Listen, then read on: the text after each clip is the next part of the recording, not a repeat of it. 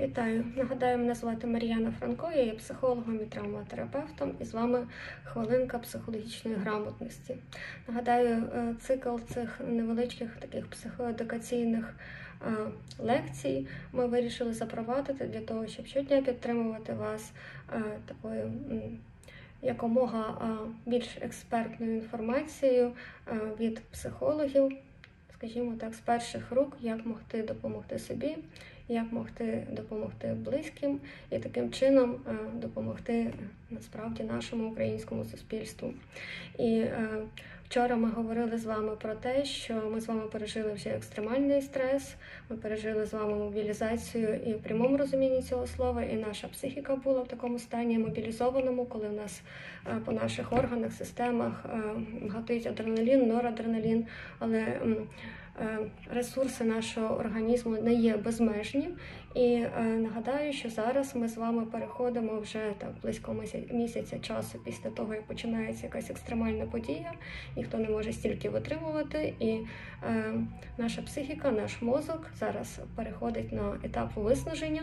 І зразу скажу, будь ласка, не лякайтесь цього. Перше, це нормально. Якщо ви відчуваєте апатію, якщо ви відчуваєте спад, навіть якщо ви відчуваєте пригнічення і депресію, це ознаки того, що організм сигналізує, що потрібно добрати якогось ресурсу, а не про те, що з вами щось не так. Тобто в межах е, власне такої. Кризової психології ці речі давно досліджені, і так ми зараз переходимо з вами на такий етап певного спаду, коли ми розуміємо, що спринт закінчився, тепер треба е, бігти марафон, і ні, це нікого не тішить. І це ваша нормальна реакція на те, що зараз відбувається. І з точки зору нейробіології дуже важливо зараз почуйте мене вірно. е, Ми переходимо до такого довгого гормону стресу, який називається кортизол. І коли ми були в етапі такої мобілізації, то е, в нас був дуже сильний гормон адреналін, ну також норадреналін, товариш.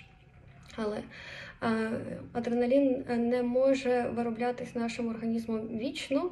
Так, це такий швидкий гормон для того, щоб пробігти спринт, втекти, напасти, справитися. А, і в цьому його плюс, бо він дає силу, і е, мінус є в тому, що він закінчується. А, і якщо ми зараз з вами добре не будемо контактувати з реальністю і не побачимо, що нам потрібно поповнювати ресурси, якраз ті емоції, про які ми з вами минулий раз говорили, наші такі афекти, наші такі ступори, пригнічення та інші емоції можуть почати грати проти нас. Тому що нам потрібно зараз зрозуміти, що е, ми з вами мусимо перейти до власне прийняття того ж пригнічення, яке ми зараз з вами відчуваємо, сказати собі, окей, це нормально, це сигнал про те, що е, мені ситуація не подобається, і щоб її змінити, ми мусимо до, до цієї ситуації адаптуватися. Адаптуватися це не погодитися. Адаптуватися це подивитися, що тепер потрібно, щоб справитися. Тому що наступний етап, після того як ми проходимо пригнічення, це адаптація, це вихід з депресії. Е, Це прийняття, це посттравматичне зростання. Тобто кожен з нас може стати е, зараз е, більш сильною особистістю, здобути ті ресурси, ті вміння, ті навички, яких раніше не було. І, зокрема, от ресурси справлятися з екстремальним стресом, до чого я вас дуже і запрошую. І тому сьогодні я трішечки розкажу, що нам потрібно зараз робити, коли ми прийшли на цей етап такого прийняття разом з пригніченням.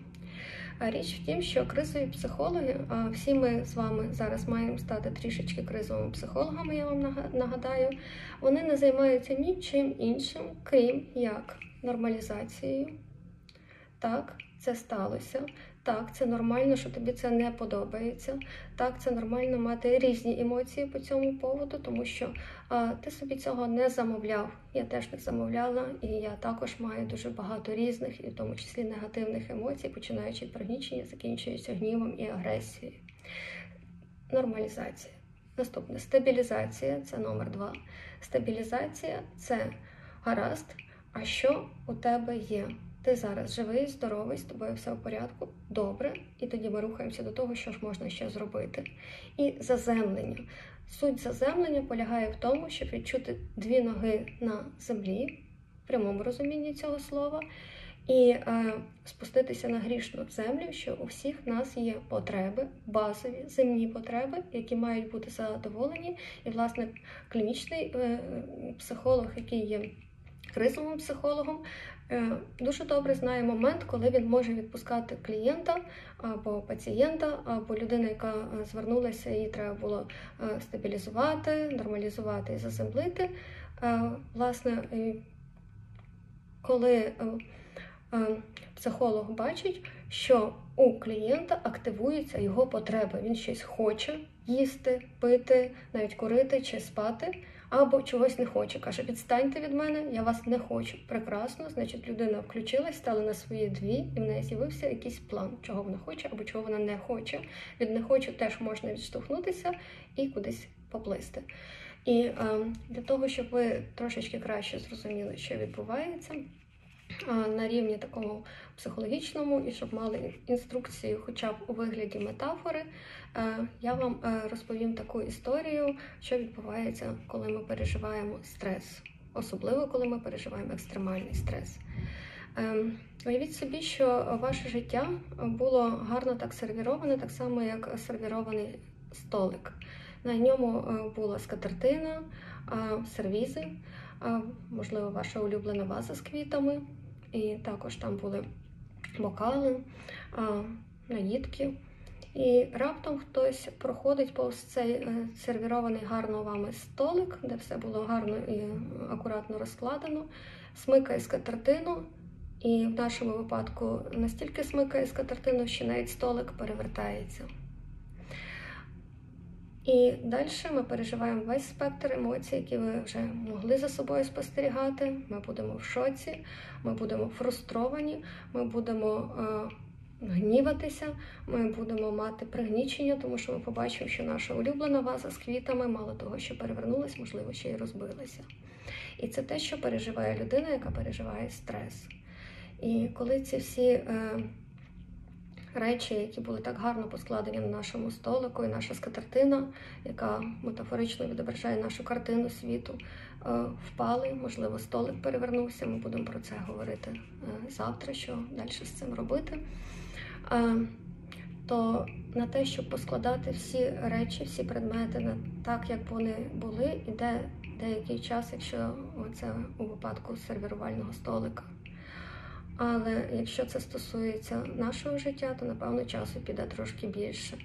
Більш того, якщо в нас столик все-таки перевернувся, то є ймовірність, що частину предметів в нас є а, поламані, частину, можливо, доведеться ремонтувати, але частину є збережені. І, власне, в самому процесі того, як ми ставимо столик на місце, ставимо своє життя на місце. Щось робимо з катертиною. Можливо, нам прийдеться переглянути, де є плями, що з ними робити, і перепрати цю скатертину, так само як переглянути свою картину світу, і відновити порядок речей, які був на нашому столі піде деякий час. І так само, як у випадку сервірувального столика, навіть якщо жоден предмет не розбився, все рівно, коли ми будемо повертати е, предмети на свої місця кожен з них опиниться трішечки вже в іншому місці, ніж до того. Але це не означає, що в гіршому, і, можливо, ми знайдемо навіть кращий спосіб сервірувати свій столик. Я розумію, що метафора сервірувального столика це е, така дуже. Віддалена метафора того, що з нами всіма трапилося в житті, але вона має дуже велику пояснювальну цінність для того, щоб розуміти і прийняти ситуацію, стабілізувавшись, зрозумівши, гаразд, але столик на місці, ніжки на місці. Зараз я можу поскладати свої предмети, нормалізувавши так, які емоції я можу мати, якщо мій столик, мій прекрасний сервірований столик, мої плани на життя, вони впали, розламалися, посипалися.